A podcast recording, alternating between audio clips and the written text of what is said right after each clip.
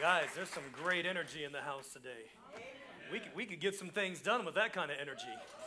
Oh, we can get some breakthrough with that kind of energy. It's good to have you guys here with us today. How many of you would say you have come to New Life Midtown for the first time within the past three months? So the summer months. Let me just see hands if I could. Wow, look at that. Well, it's so great to have you here in our family, and I just want to extend a very real, personal, heartfelt welcome to every single one of you. It's, uh, it's a little odd, to be honest with you, to have so many people in the house that I don't know well. I don't know your names, I don't know your stories, I don't know your children, I don't know. And I've been here in this church along with my wife for 18 years. So there's some people we've got loads of relational history with. And so I want you to know that if you sense the Spirit of God drawing you to this fellowship, we want you to know that our arms are wide open. This is not a this is not a cliquish group. This is not an exclusive group. We aim to be a family of believers chasing after the heart of God, hungry for the presence of the Lord, on mission with him in the earth.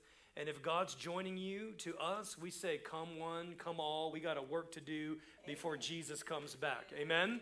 Amen. So God bless you guys. Thanks for being with us. Hey, I want to give you one quick announcement here. Lauren did a phenomenal job covering all these things. There's a lot of things that are happening in the house. Uh, but I want to make an announcement that we're going to unpack in more detail at our family talk next Sunday night. And this also has implications for the second Sunday of September. So, for those of you who have been with us for a while, you know that there is no one that can come close to Jonathan Swindle as our worship pastor, right? Everybody give Jonathan a big hand. It was about nine years ago that I met Jonathan and Bonnie. We were both connected with ORU, and the Lord knit our hearts together. And through some sovereign steps and some sovereign events, the Lord brought the Swindle family out here to New Life Midtown. Now, don't fear, they're not leaving. You guys, I felt everybody's like, where are you going with this? This is happy news. This is great, great news. This is good news for our future. Um, so, one of the beautiful blessings and benefits of being a part of the New Life family is that we have a centralized worship ministry that is raising up some of the best songwriters and worship leaders on the planet Amen. and is staffing all of our eight congregations with these worship gifts. Uh-huh. And so we have the incredible privilege as the Lord is growing this house, as the Lord is growing Jonathan's gifts, as the Lord is growing my gifts, the Lord is adding to us. So Seth Putnam has been here with us several times now over the past four months. And we have been in a long process of discerning. Seth's been discerning, God, what are the next steps you have for me? We've been discerning what are the next steps that you have for Jonathan and for Midtown. And in that process of discerning, we have come to the conclusion that God is adding Seth Putnam to Midtown to be our primary worship pastor. Come on, give him a hand. Where is Seth at? I am keep looking around. He's, he's in the back. All right, so some of you may be wondering, well, what is the implications of that for Pastor Jonathan? He's going to be stepping more into a senior associate pastor role. Now, previous to this, I've been using executive pastor, but Jonathan is so much more than just an executive pastor, and that can be a little misleading. And so I'm going to unpack this in more detail on September the 11th when we commission Seth into the worship pastor role and we commission Jonathan into our senior associate pastor role because this man carries the heart of this house. He prays for you. He loves you. He reaches out to you. He sees you when you're here. He sees you when you're not here. He's constantly saying, "Hey, let's let's check up on so and so. Let's check up on so and so."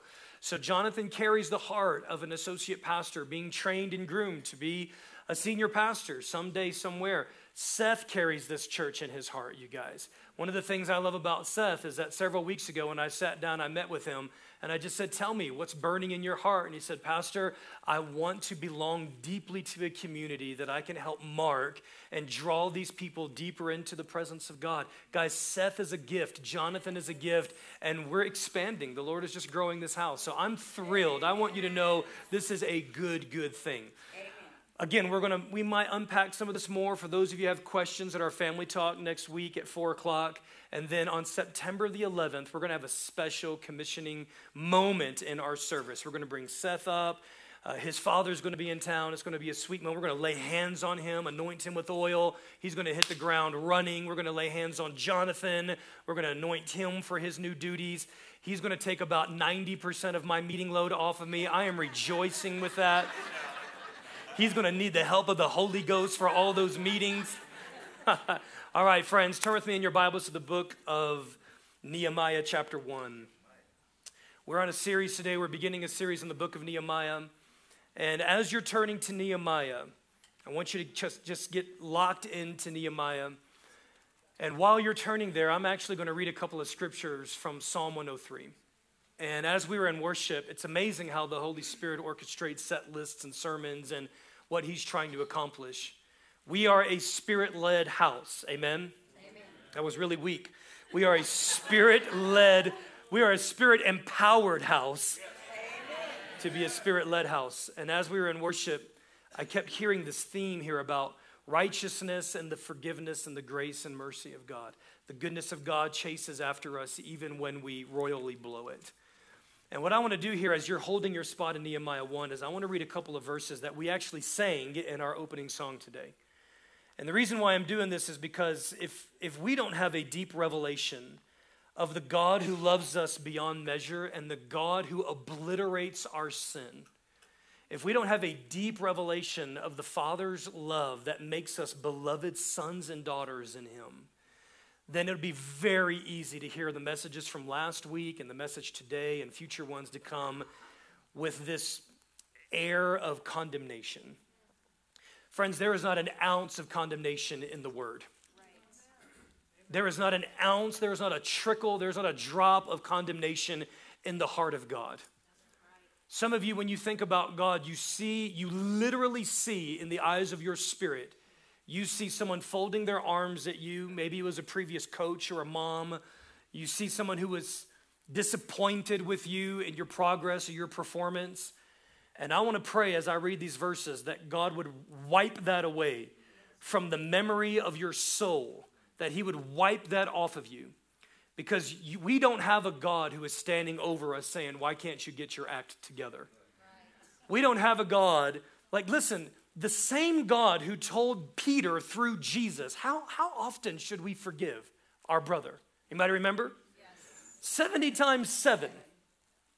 And I don't know anybody in this room who is, who is sinning the same sin 490 times in one 24 hour period of time right? Or maybe you do, but you just need to know that the same God who told Peter through Jesus that this is the degree of forgiveness, how much more forgiveness is in God towards us. So listen to these verses today Psalm 103, verse 1. Praise the Lord, my soul. With all of my inmost being, in other words, with every fiber of my being, praise his holy name. Verse 2 says, Praise the Lord, my soul and forget not all of his benefits. Forget not all of his, we have not even begun to excavate the benefits that are in God. I love Jonathan when he when today when he was leading worship, he said, I'm giving you a holy reminder. Sometimes we need to be reminded of how extravagant the benefits of God are for you. His forgiveness and grace and mercy towards you, friend, they literally have no end. There is no limitation and there is no measure for the forgiveness that God holds towards you. Right? It's like Christy said today. It's literally a breath where you say, God, I turn, and He's there. I turn. I open my heart. You don't have to labor for this. You don't have to go through penance. You don't have to put yourself in the penalty box for two minutes and wait for the ref to call you back into the game after you've done enough quiet time. And you, there's no amount of verses that you can read to get yourself back. Just say, God, I'm here. Boom, right there. You're restored, you're redeemed. Let's go. Let's, let's stop wasting time. The forgiveness of God and grace and mercy of God, they are for you and they're upon you. Verse 3 says, He is the God who forgives all of our sins. Say all. He's the God who forgives all of our sins and He heals all of our diseases. He redeems our life from the pit and crowns us with love and compassion. Now that I've read that, I just want to pray the Holy Spirit make that come alive in your spirit, man, today. That the Holy Spirit bring revelation of the immaculate love the Father has for you. He loves you more than you'll ever know. And He doesn't love you for what you do, and He's not upset with you when you, when you fail or when you sin. He's for you, He's advocating on your behalf. And He has paid the ultimate price, the most costly price to restore fellowship back with you over and over and over again by the blood of his son Jesus. Amen? Amen? All right, now let's go to Nehemiah chapter 1. I'm going to do something that I have not typically done here. And I don't know if this is going to become a normal thing, but I'm going to ask all of you to stand if you can. If you can stand, I'm going to ask for you to stand. I discovered something reading the book of Nehemiah because I've read it through now several times, getting ready for this sermon series. And I discovered that when Nehemiah was restoring the people back to the Word of God, Ezra would make the people stand before the reading of the Word. And every week we have a scripture, it's a cornerstone scripture that we start off with, that we connect or link everything to. And I think it would be appropriate just to like posture our bodies in this place of reverence and openness. We're going to read the entire first chapter of Nehemiah today. It's only, what, 12 verses or so, 11 verses. So, Hear the word of the Lord today, the words of Nehemiah, son of Hakaliah. In the month of Kislev, in the 20th year, while I was in the citadel of Susa, Hanani, one of my brothers, came from Judah with some other men.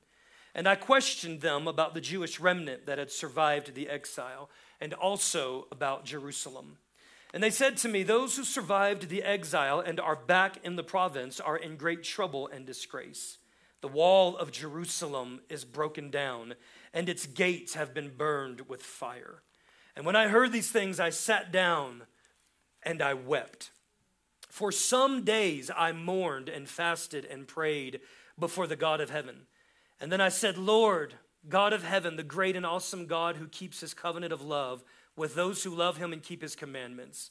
Let your ear be attentive and your eyes open to hear the prayer that your servant is praying before you day and night for your servants, the people of Israel. I confess the sins we Israelites, including myself and my father's family, have committed against you. We have acted very wickedly towards you. We have not obeyed the commands, decrees, and laws that you gave your servant Moses. Remember the instruction you gave your servant Moses, saying that if you are unfaithful, I will scatter you among the nations. But if you return to me and obey my commands, then even if your exiled people are at the farthest horizon, I will gather them from there, and I will bring them to the place I have chosen as a dwelling for my name. They are your servants and your people, whom you redeemed by your great strength and your mighty hand. Lord, let your, let your ear be attentive to the prayer of this your servant, and to the prayer of your servants who delight in revering or fearing your name. Give your servant success today by granting him favor in the presence of this man, I was cupbearer to the king. Let's pray. Amen. Holy Spirit,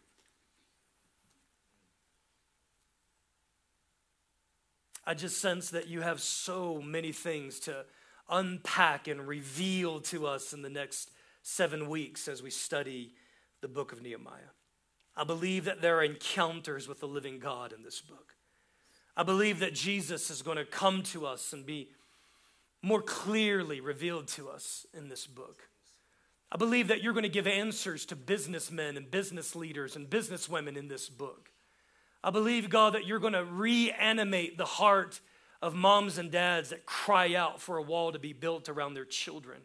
I believe, God, that you're going to encounter the singles God, that you're going to remind them that there is a wall around their purity and a wall around their lives and their purpose and their destiny. And God, that you're here to rebuild the walls of holiness and sanctification in and around them. Spirit of the living God, we just submit to you today. We pray that the gospel would be heard clearly. We pray that the heart of God would be found and communicated. God, we ask that you would give us grace to hear the word and to respond to the word in Jesus' name. Amen. Amen. Amen. Well, friends, I, I want to get to a little bit, just a little bit of a response time today. So, uh, what we're going to do, we're not going to get into a lot of history or meat about Nehemiah. We're actually going to touch what I'm going to call a prequel to Nehemiah. a prequel. So, for those of you who might be new to the scriptures, here's a, a huge general arc overview that leads us to this book. Very, very simply. God rescued a people that were in bondage in the nation of Egypt, the nation of Israel. He called them to himself. He gave them a very special place in his heart and a very special purpose to be his priests in the earth and to represent him and to ultimately bring the gospel into the world through Jesus. Now, this nation, the nation of Israel, repeatedly for hundreds of years rebelled against God.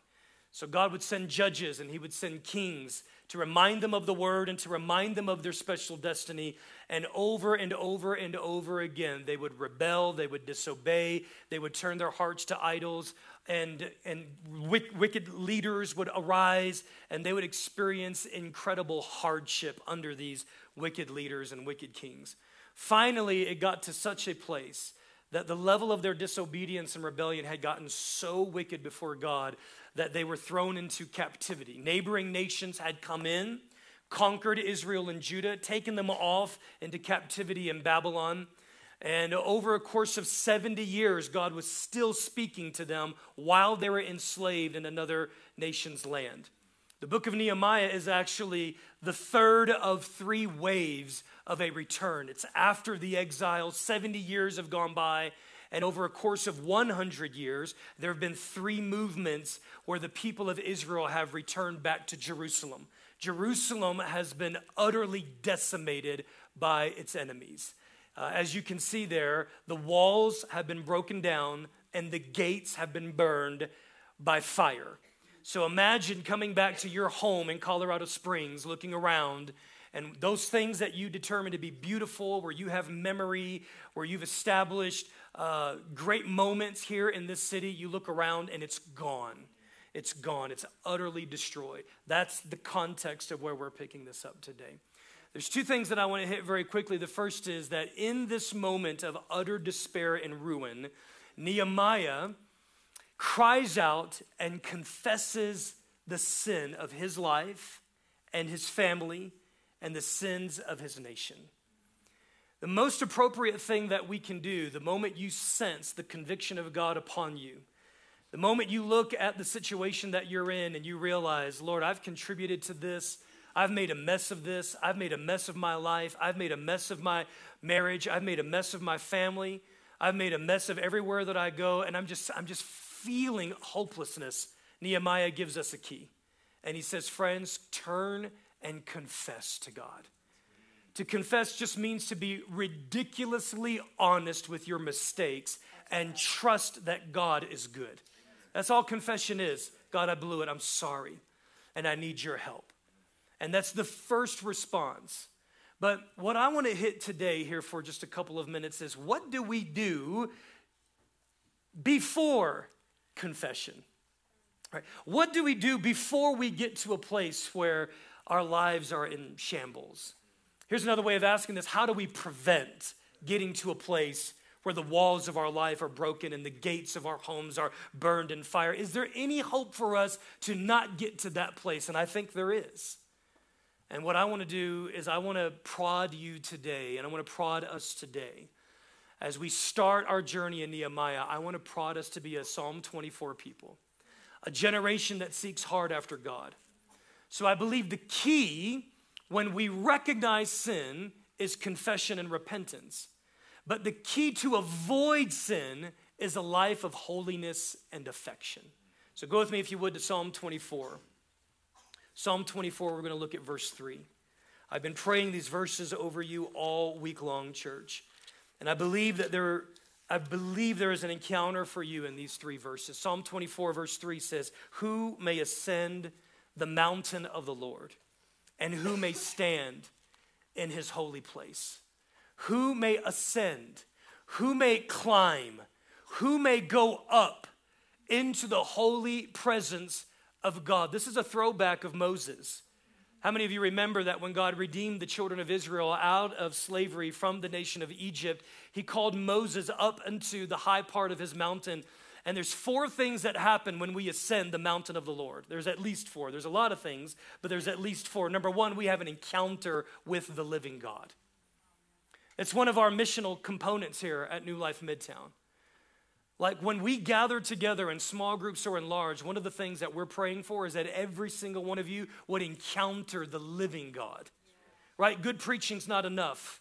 Right? Good Sunday church attendance is not enough. Giving all your money away to the poor is not enough. Friends, you need to you need to have an encounter.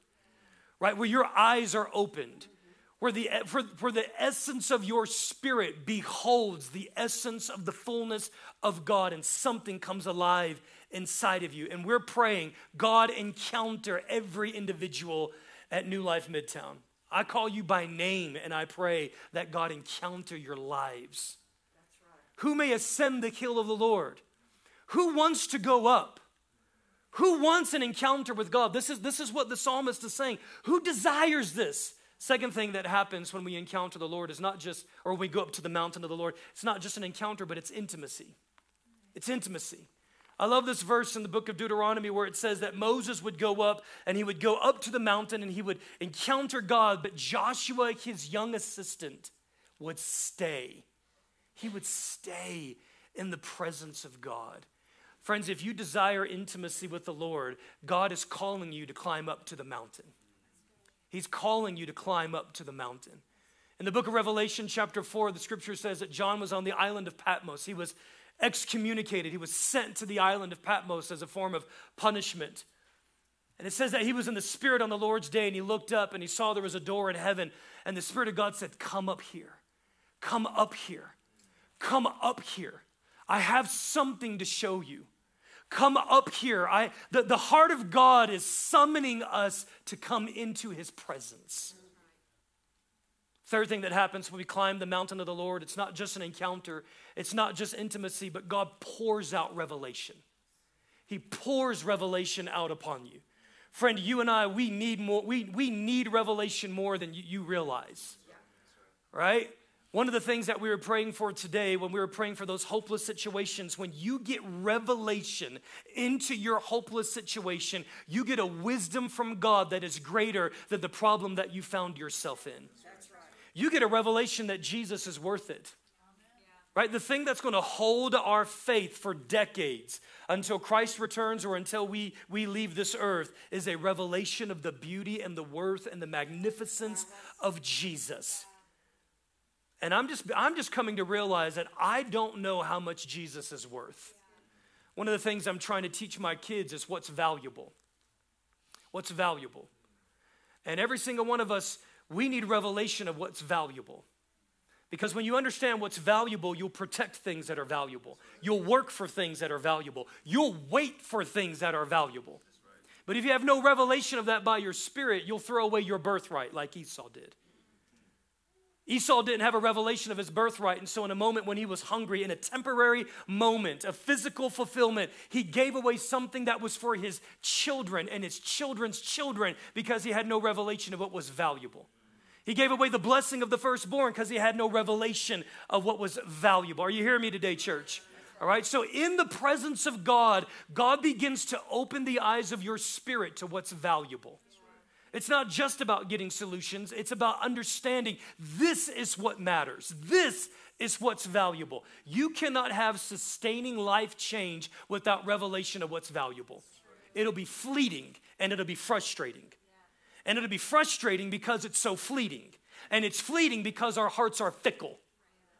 Are you hearing me today? Right? We must have a revelation that can only come by God's Spirit to our spirit in the presence of God and by the Word of God. Here's the next thing that happens in the presence of God we have transformation. Christy read this verse. I want to go back here to Second Corinthians chapter 3. Verse 17, scripture says that the, the, the Spirit of the Lord brings freedom. That where the Spirit is, there's liberty, there's freedom. Second Corinthians chapter 3, verse 17. Where the Spirit is, there is liberty and there is freedom. Now look at verse 18. This, this is where it gets really amazing. 2 Corinthians chapter 3, verse 18. And we all, who with unveiled faces contemplate the Lord's glory, we are being transformed into his image with ever increasing glory, which comes from the Lord, who is the Spirit. I want to read that one more time. We all, say, we all. With unveiled faces, in other words, we come into the presence of God with nothing hidden. We come into the presence of God with no masks, with no pretense. We come into, remember when God was going into the garden, he was saying, Adam, where are you? Where are you? God knew where Adam was at, but Adam was hiding in the presence of God. And when the scripture says in 2 Corinthians 3:18 that we're to come into the presence of God with unveiled faces, we're saying, God, I'm here and everything inside of me is open to you. To you, my heart is open. Nothing here is hidden. Come, God, examine every part of my life. Transformation cannot happen without absolute honesty in the presence of the living God. Amen. You've got to be willing to allow Him to say things to you that hurt you because the wounds of a friend can be trusted. God is your friend, He's on your side. And when He says things that seem like they cut you, friend, know this they cut you in order to heal you, they cut you for your good. So, with unveiled faces, we come before the presence of the living God. And it says, we stand in his glory and we're transformed into his image with an ever increasing glory. This is the way that I've been praying it. God, as I look at you, I become like you. As I look at you, I become like you. I've just been praying this God, I want to look at you until I become like you. I want to look at you until I become like you. I want to look at you until I'm, I'm no longer characterized by anger, but I'm characterized by the gentleness and goodness of God because I want to look at you until I become like you. I'm transformed from glory to glory in your presence. Who may ascend the hill of the Lord? It's the one who desires an encounter with God that leads to intimacy, that brings us into revelation, that ultimately transforms us to reveal the image of God in our lives. Amen. Let's keep reading here in Psalm 24 Who may ascend to the Lord and who may stand in his holy place? I need the help of the Holy Spirit today to awaken something inside of you to say, I want to stand in the presence of the Lord. I want to pay the price to ascend up to the mountain of God. So he gives us a little bit of a formula here. He says, The person who stands in the presence of the Lord and climbs the mountain of the Lord, verse 4, is the one who has clean hands and a pure heart. The person who has clean hands. I love this. There was a young man that came up to me at the men's fire pit event last week, and he said, Pastor Jade, man, I'm fired up. And You preached a word today, and it stirred something inside of me, but I'm, I'm kind of at a loss of what to do from here. I so appreciate that. And as I've been chewing on that and thinking about that all week long, it's to me, it's it's simple, but it will cost you everything. Right? So, what do we do? How do we respond? It's more time in his presence, and it's more time in his word. It's ascend the hill of the Lord. It's stand before his holy presence quietly. It's, it's live in the word until the word lives in you and it will change you and it will awaken. The word works. The presence and the spirit and the word, they work. And they've been working throughout all of eternity. And if we'll just give him time, he'll do the work in our lives. Right? This message today was born out, out of meditating on John chapter 13. I don't know if it's on the slide or not, but in John chapter 13, Jesus is just about to lay his life down. He's spending these intimate moments with, the, with his disciples. And it starts off with him washing his disciples' feet. And there's this moment where he comes to, Jesus comes to Peter and he's about to wash his feet. And Peter recoils and he says, Jesus, you can't do that, right? You can't do that. And then Jesus responds in John chapter 13, verse 8, and he says, If I cannot wash you, then you have no part of me. And man, I'm telling you, I just began to meditate on that until the word came alive. And I began to cry out, God, wash me. Wash me. Wash me. Wash my hands. Wash my motives. Wash my mind. Wash my imagination. When I lay my head down on my pillow, I know the things that run through the, the, the, fascinations and the fantasies of my mind. They're not clean. God, wash me. Wash me. Wash, wash what I do. Wash what I give myself to. Friends, if you desire greater intimacy with God, it begins with allowing God to invade the, the, the spaces of your heart and your mind and cleanse them. Intimacy is a byproduct of the cleansing power of God in your life. Right. Go to Proverbs chapter 16, verse 2. Jonathan, you can come up whenever you want. Go to Proverbs chapter 16, verse 2. Proverbs 16, 2 says this. I don't think I have it up there, Drew, but it says that there is a way that seems right to a person. There is a way that seems right to a person. You can do good things and think you're doing them from the right motive. But then Proverbs 16, 2 reveals to us that it's the Lord who weighs the motives of our heart. I just assume that my motives are not right. I, I, just start off and I say, whatever it is that I'm doing, whether I'm worshiping or fasting or reading the word or praying, I just assume, God, my motives probably aren't completely right here. Right? And so I just say, God, would you search my motives? Would you cleanse my motives? Would you sanctify the motivation of my heart? And you can play whenever you want, Jonathan. I'm going to bring this here to a landing strip. Cleanse my motives. Cleanse my, cleanse my why. Cleanse my why.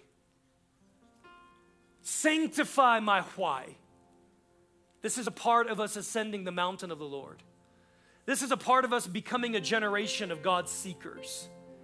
This is part of us being a people who break the cycle of just apathy and lethargy and compromise and sliding into sin and getting into bondage and then getting frustrated and crying out to God and then doing the thing over and over. God has more for you than the cycle of just sin and apathy and bondage and indifference in your life. He's got more for you, church. He's called you to be a people who live with a sustaining fire. There's a sustaining passion. There is a sustaining romance. Yesterday, I had the privilege of renewing the vows for dear, dear family friends here in the house. 25 years. 25 years. And this sly dog, man, the guy who was getting his vows renewed 25 years ago when they got married, he purchased a silver platter and, he, and on that silver platter, he inscribed, Happy 25th anniversary. And has it always been easy? Has it always been phenomenal? No. But this, this, this couple, through frustrations, through being distanced, through, through being in the military. They have fought for friendship and intimacy and to have a sustaining passion in their marriage. And guys, that's what God wants for us. God doesn't, God doesn't want some indifferent relationship where you tolerate Him. That's not why God created you. God created you for wonder and glory in Him, right? He's saying, Come up to the mountain of the Lord. Come up to the mountain of the Lord. Let me cleanse your hands. Let me cleanse your motives. Here's the next thing that it says in Psalm 24. I've got to get to this one. I've got to get to this one. Next thing in Psalm 24, it says this it says that they have not trusted in idols. You want to climb the mountain of the Lord and stand in the holy place? You've got to let God wash your hands. This is, the, this is your external actions. You want to climb up to the mountain of the Lord for an encounter and for revelation and intimacy, you've got to let God cleanse your heart, right? But here's the thing you've got to identify the idols that are in your life. And you've got to declare war on the idols of your heart, friend. The things that have captured your affection that are more than God. What is an idol, Pastor Jade? It's very simple it's anything or it's anyone that you've put your trust in, that you've put your confidence in, that you've given your affection to, or that you desire more than God. It's an idol. Anything can be an idol. My children can become an idol in my life, right? The calling of God can become an idol in my life when I want my calling more than I want time and intimacy with God Himself. You've got to declare war on the idols of your life, friends. And I'm telling you, and here's, here's what I want you to do in the presence of God today, let it start and then carry this into your week today. I want you to take inventory of everything that is vying for your heart, that is vying for your attention. There are things that are screaming for your attention. There are things whispering for your attention. Come away with me. Come away with me. Come away with me. And let's remember there's no guilt or condemnation in this, right? The moment you realize that the voice and the whispers of idols are trying to steal you from the heart of God, you just stop and you say, No, no more, no more. I declare war on you today. You are no longer allowed to have my attention or my affection. You don't, you don't get you don't get my trust or my confidence anymore. destroy the idols in your life, church. For me, I know what some of my idols are, right? Being a man pleaser, see, see, seeking the, the opinion of others can become an idol in my life, right? Leisure, entertainment can become an idol in my life. Power and control can become an idol in my life. I've just, I've got to control everything that's happening. That can become an idol in my life right? Coaching sports can become an idol. Who my kids become can become an idol in my life. And right now, guys, I'm doing serious business in the presence of God because where God is taking us, listen to me, I'm speaking prophetically now. Where God is taking us, there is a realm of power that God has for New Life Midtown, but it cannot be apprehended without lives of purity. Like, I am crying out that there will be lost people that come in and there is such a measure of purity on the worship team. There is such a measure of purity. There is such a measure of sanctification and consecration and holiness on this worship ministry that people walk in and they fall down before the holy presence of God. Some of you guys have heard this story, but Charles Finney walked into a factory and he just looked at someone and they fell apart crying under the conviction of the Holy Spirit. Guys, I want to walk into our city want to go to King Soopers and say thank you to the person who's, and they just weep and they fall apart under the conviction of the love of God and the holy presence of God. I want an intolerance for sin in my life. I want an intolerance for sin not in the spirit of the law, but in the not in the letter of the law, but in the spirit of the law. I want an absolute hatred for everything that is perverse and wicked in my life. And I'm going to war and I'm asking you to join me. Would you stand with me to your feet this morning? We're going to spend some time. And as Jonathan leads us for the next few minutes, I want you to just receive the goodness of God. And I also want you to say, God, would you search me today? Search me, examine me See if there be any wicked way within me. Search my motives, search my attitude, search my responses. God, give me clean hands. Can we just pray this together? Oh God, say, Oh God, would you give me clean hands? Would you give me a pure heart? I repent today for worshiping idols. I declare war on the idols of my mind and my heart. God, I ask today, lead me into truth in Jesus' name. Come on, let's respond in the presence of the Lord for a few minutes before we come to the table. So God, let us be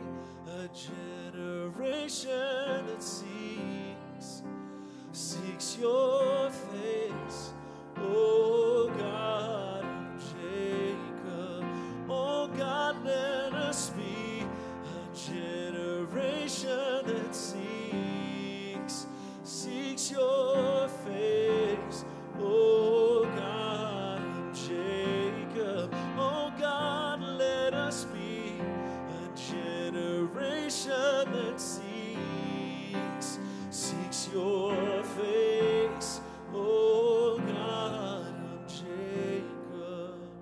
Give us let give us pure hearts. Let us not lift our souls to another. Give us clean hands, give us pure hearts.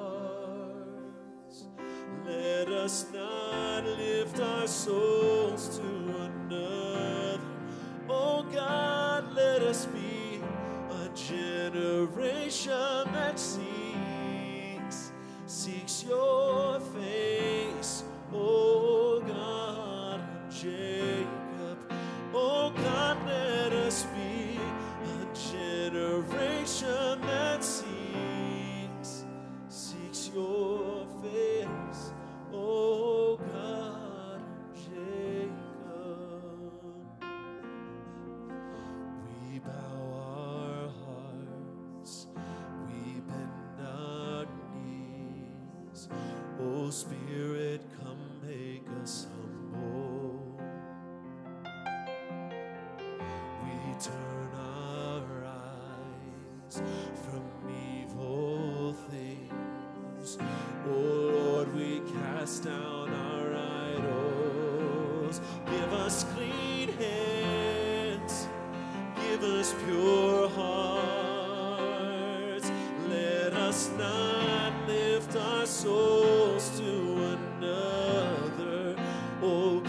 clean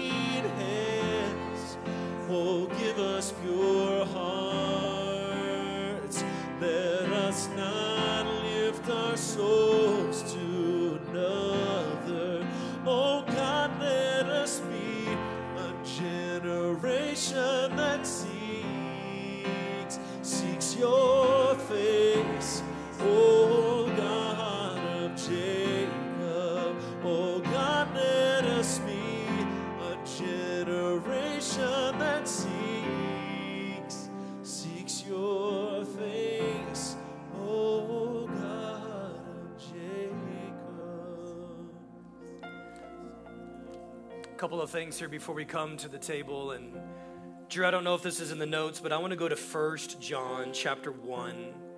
And I want us to look at verses 5 through 9. First John chapter 1, verses 5 through 9. And while we are just singing those songs, a couple of things came to me. Number one, the conviction of the Holy Spirit is a gift. The conviction of the Holy Spirit is a gift to you. It protects you and it prevents your heart from getting out of the rails. It protects you. The, the conviction of God is a gift. So, friend, never run from the conviction of God. It's the kindness of God that leads us to repentance. You and I cannot even repent without the goodness of God leading us into repentance, right? Second thing, as we were just worshiping there, some of us in this room, security is an idol. And it's cloaked in really good things like taking care of your family and setting up an inheritance for your children. And a lot of times, idols aren't just these like overt things where you go, oh, I, I don't want to be a drug dealer. No, no, no, listen, right? They, they're cloaked in good things. They look good, and they probably began good, but somewhere of the process of time, like something just got off, and it began to consume your heart, your attention, and your affection. It began to occupy and take ownership of your attention and your affection. All right? For some of you in this room, your social circle. That's what I heard. For some of you, it was security. For others, it was your social circle and your image, right? The people that you run with that has become an idol because they are dominating your attention and they are consuming your affection. And you're, you're making decisions in your life based on your social circle and your image that are contrary to following God faithfully and obediently right? So let's just say, God, thank you for that conviction. And Lord, every idol of our lives, we just submit to you to come and tear down Dagon. Just tear it down. Just tear it down. Dagon is not allowed to stand in the temple of the presence of God. Get in the presence of the Lord, and He will shine His light on every dark corner of your heart, and it's a good thing because ultimately your spirit wants to be clean. You want that. Ultimately, your spirit desires holiness. That's what you want more than anything. You just don't know it, but your spirit knows it. Because it's God's spirit inside of you saying, "Let's let's go get holy. Let's go get clean before the Lord." First John chapter 1, verse 5. Let me declare this over you as we come to the table. Verse 5 says, "This is the message that we have heard from him, and this is the message that we prophetically declare and announce to you. God is light." Can you say that? God is light, and in him there is not a drop of darkness. There is not a hint, there is not a trace, there is, there is not an ounce of darkness in God. You're not going to find it because utter and absolute concentrated light dwells in the reality of the essence of who God is. He is light. He is light. And in Him there is no darkness at all. And if we claim to have fellowship with Him and yet we continue to walk in the darkness, here's what it says we lie. And what happens when we lie is if we continue to lie to ourselves, we begin to partner with a spirit of deception. And when you partner with the spirit of deception, you don't know whether or not you're living in truth or darkness anymore because you're deceived. The nature of deception is nobody, you're, you're the last one to know that you're deceived. This is why fellowship is so important. Look at verse 7. Look at verse 7. But if we walk in the light, in the same way that He is in the light. In other words, if we ascend the mountain of the Lord and cry out for holiness, if we ascend the mountain of the Lord and we stand in the holy place of God, here's what's going to happen you're going to have fellowship with one another. And only real fellowship will allow you to receive from a brother when they say, You're not living right. I've seen this for years, guys.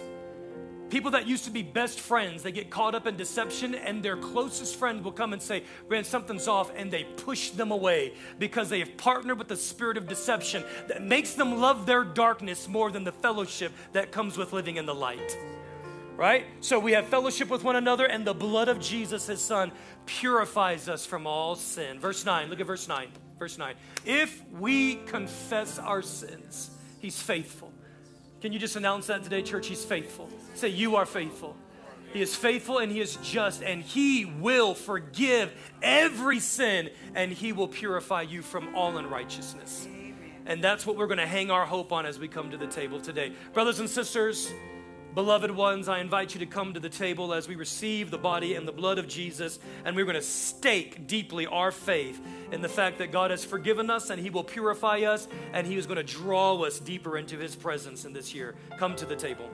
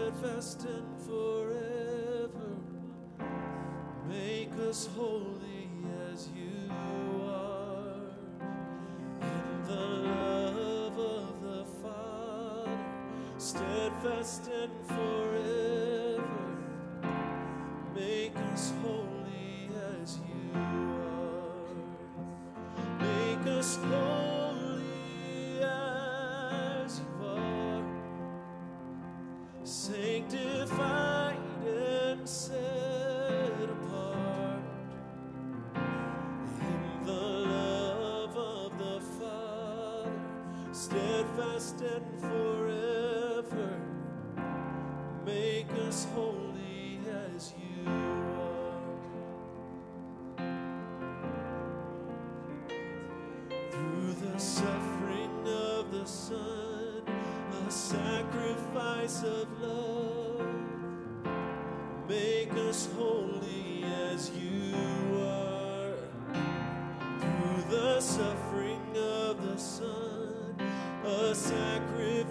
Of love.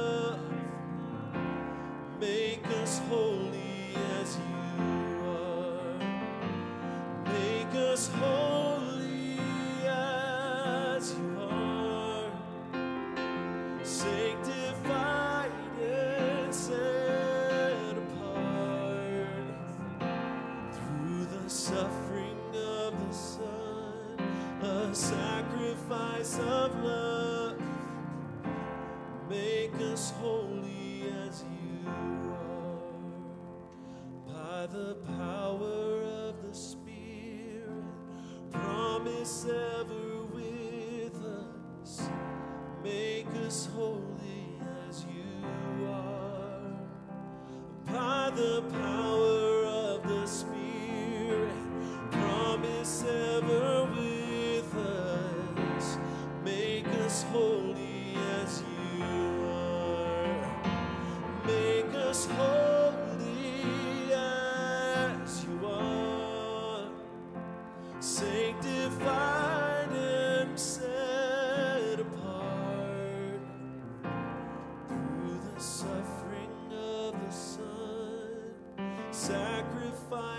of love. Make us holy. Make us holy Hallelujah.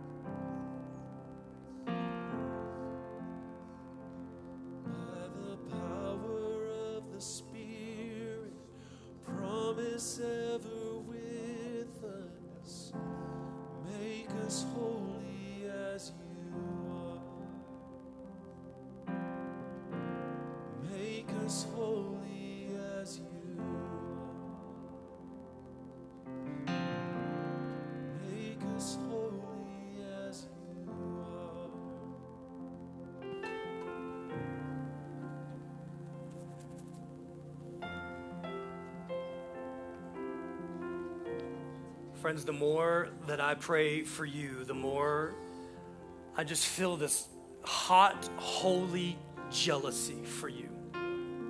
Like I'm jealous with affection for you to be the sons and daughters that He's called you to be. It's like almost uncontrollable. Like I weep over the purpose and the destiny of God in your lives.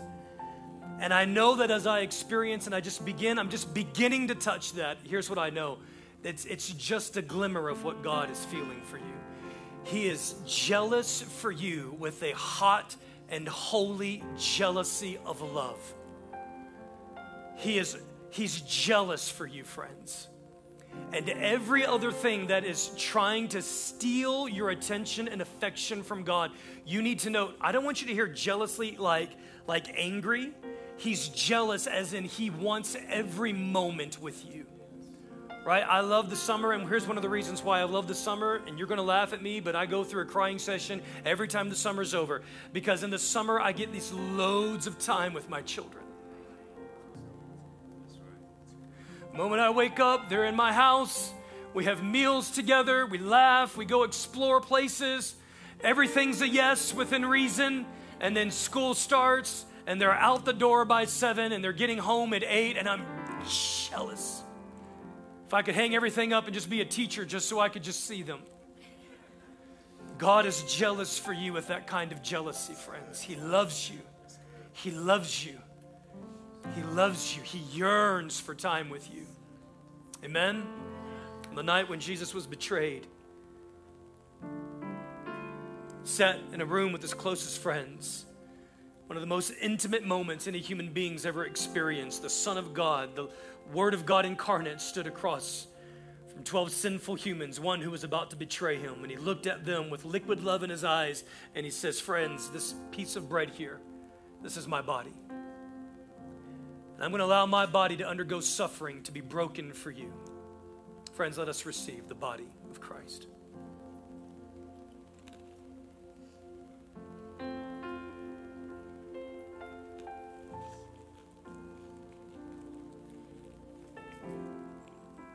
And then Jesus took the cup and he says, This is the cup of the new covenant in my blood. This covenant is eternal, it is sealed forever in the heavens. And nothing is more powerful than the, than the blood of Jesus. Nothing. Not murder, not rape, not incest, not idolatry. There is no sin in your life. Your shame is not greater than the blood of Jesus. Your guilt, your mistakes, your infidelity, your rage, your anger, none of this compares to the power of the blood of Jesus. And so, right now, I want to pray that the power of the blood of Jesus would be revealed to your spirit and that it would be appropriated to your mind and that it would begin the cleansing process of making us even more holy as beloved sons and daughters. Let us receive the cup today, church. Hallelujah. Hallelujah. Hallelujah. Let me give you a real, real simple thing to do. You can go on Bible Gateway or Bible Hub or Blue Letter, or you can just type in Scriptures on Holiness. Okay?